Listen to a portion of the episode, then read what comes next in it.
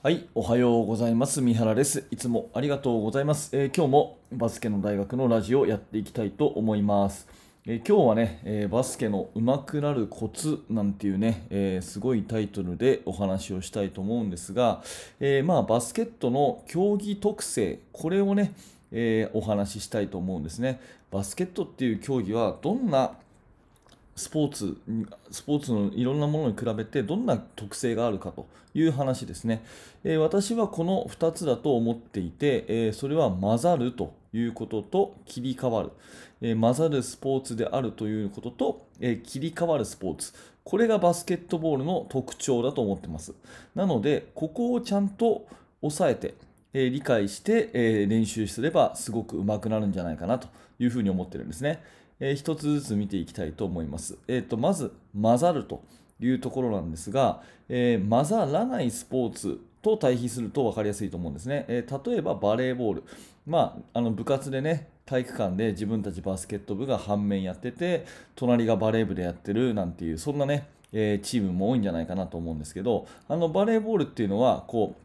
うネットが真ん中にあって、えーまあ、敵と味方とこう分かれてますよね。完全に分かれてますね。えーそれでそこが混ざることはないと。まあ、ああいうネット型のスポーツっていうのはまあ混ざらないスポーツなんですね。えーそれに対してバスケットボールっていうのはあのー敵も味方もぐちゃぐちゃに混ざるというところが、えー一つ大きな特徴だと思います。まあ、同じような、えースポーツという意味では、まあ、サッカーとかね、えーラグビーとか、それが同じ混ざるスポーツですよね。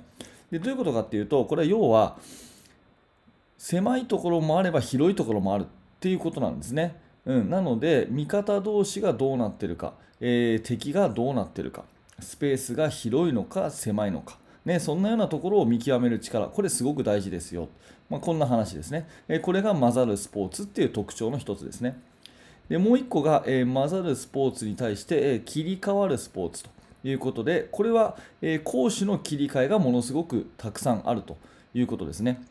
うん、攻守の切り替えがないスポーツっていうと、例えば野球なんかがそうです。まあ、野球ね、日本ではね、えープロ野球とか高校野球とか人気なので、馴染みのあるスポーツですが、えー野球なんかは、えー攻守の交代が、まあ、はっきりしてるんですね。うん、3アウトチェンジ。ねえー3つアウトが重なったら1回そこでちょっと休憩みたいな時間があってはっきりと、はい、今からじゃあ攻守切り替えますよなんていうことで、えーちゃんと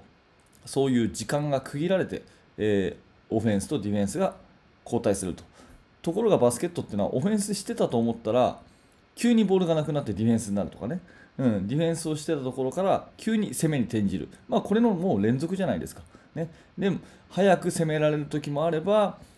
相手が戻ってきたから逆にゆっくり攻めた方がいい時もあると。かそういうような間の取り方タイミングの取り方とか、ね、攻守の切り替えの速さとかそういうところの、えー状況判断というものがすごくそのパフォーマンスに直結するっていうところで攻守の交代がもうはっきりしない。いつ切り替わるか分からない。そういう、えースポーツなんですね。なので、えー混ざるスポーツ、切り替わるスポーツ、この2つの2大特徴っていうのをちゃんと、まあ、掴んでおくっていうことがすごく大事だと思います。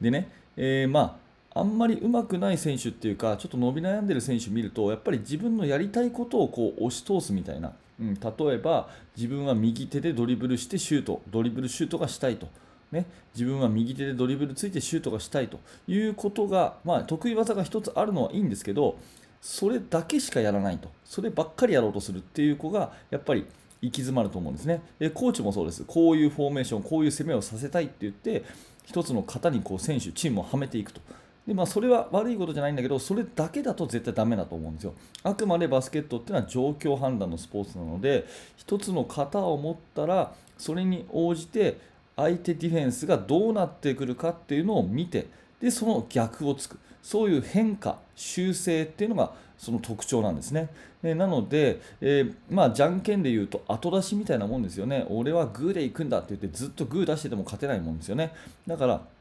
グーを出したら、まあ、相手は多分それにつられてパーを出すから、パーを出した瞬間にチョキに変えると。ね、自分がグーを出したら相手はパーになるだろうからその瞬間チョキに変えるぞっていうこういうちょっと先を2手3手先を読んで状況を判断してそれに対応していく能力、まあ、これこそがバスケットじゃないかなっていうふうに思います。なのであの運動会の玉入れのようなね、まあ、あれっていうのはもう目の前のボールをどんどんどんどんこうゴールに入れればいいわけじゃないですか、まあ、あれと、まあ、似てるんですけど玉入れのようであって全然違うっていうのはこの状況判断っていうそういう要素が含まれてるっていうところろです、まあ、私はバスケットのその競技特徴として混ざるスポーツ切り替わるスポーツっていうところを抑えていてだからこそ変化に富んだスポーツだからこそ状況判断能力っていうのが一番大事だよっていうことを、まあ、よく選手に話をしますし、まあ、昨日もね練習の最後そんなことを、えー、実はあの自分のチームの選手に伝えたので、えー、今日のこのチャンネルでもお話をさせていただいたということです。はい、えー、ありがとうございました、えー、このチャンネルではいつもこのような感じで、えー、バスケットボールとか、え教育、コーチングに関する、えラジオ配信、音声コンテンツを、えお届けしています、えもし何らかあなたのお役に立てれば、えチャンネル登録をしていただいてまた聞いてください。はい、え最後までご視聴ありがとうございました。三原学でした。それではまた。